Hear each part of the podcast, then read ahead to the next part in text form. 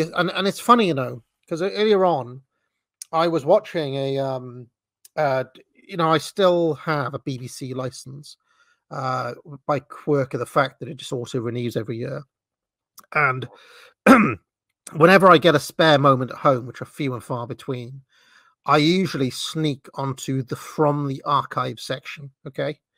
And um, there's a documentary on the From the Archive section of the BBC iPlayer um, on unemployment in Hartlepool in 1963.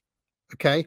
So it's a documentary looking at the impact of unemployment in 1963 on this community in Hartlepool where they'd laid off 3,000 people. Okay. Um, and it shows like decaying industry and decaying towns and, uh, you know, uh, uh, windows that have been like bricked in and stuff like that. Um, one of the things that struck me watching that, watching that um, documentary was the amount of how can I say, like social support that those people had in that community, even though they were now unemployed or, you know, going through a rough time, they had all of these intermediary institutions that he's describing here, working men's clubs and so on and so forth, where they were all out for a pint.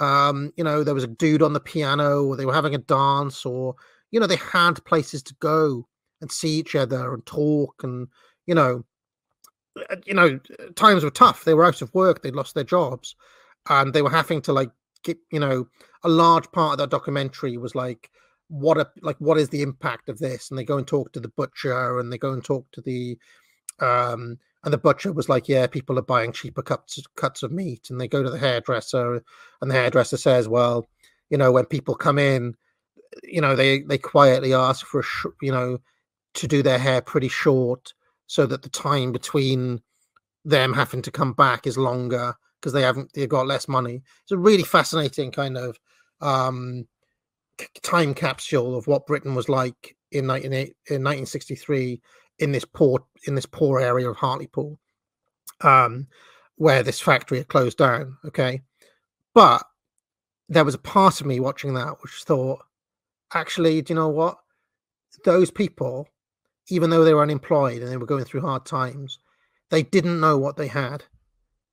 You watch that documentary and you compare it to people who have jobs today in Britain, let's say a Deliveroo driver or a McDonald's minion or even somebody who works in the city, right? Even so, even a um, you know a female graduate who's on like 35k, struggling to get by, or 40k or something, uh, struggling to get by uh, in her marketing job in London.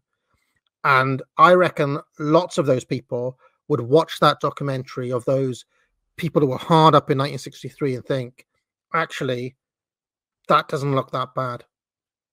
They at least had a community that they were a part of. They had places they, they could go. They had a support network. They were married. At least they had a house. You know, um, at least they could go and talk to their butcher. They had a butcher, right? I mean, uh, you know, so I had all those sorts of thoughts.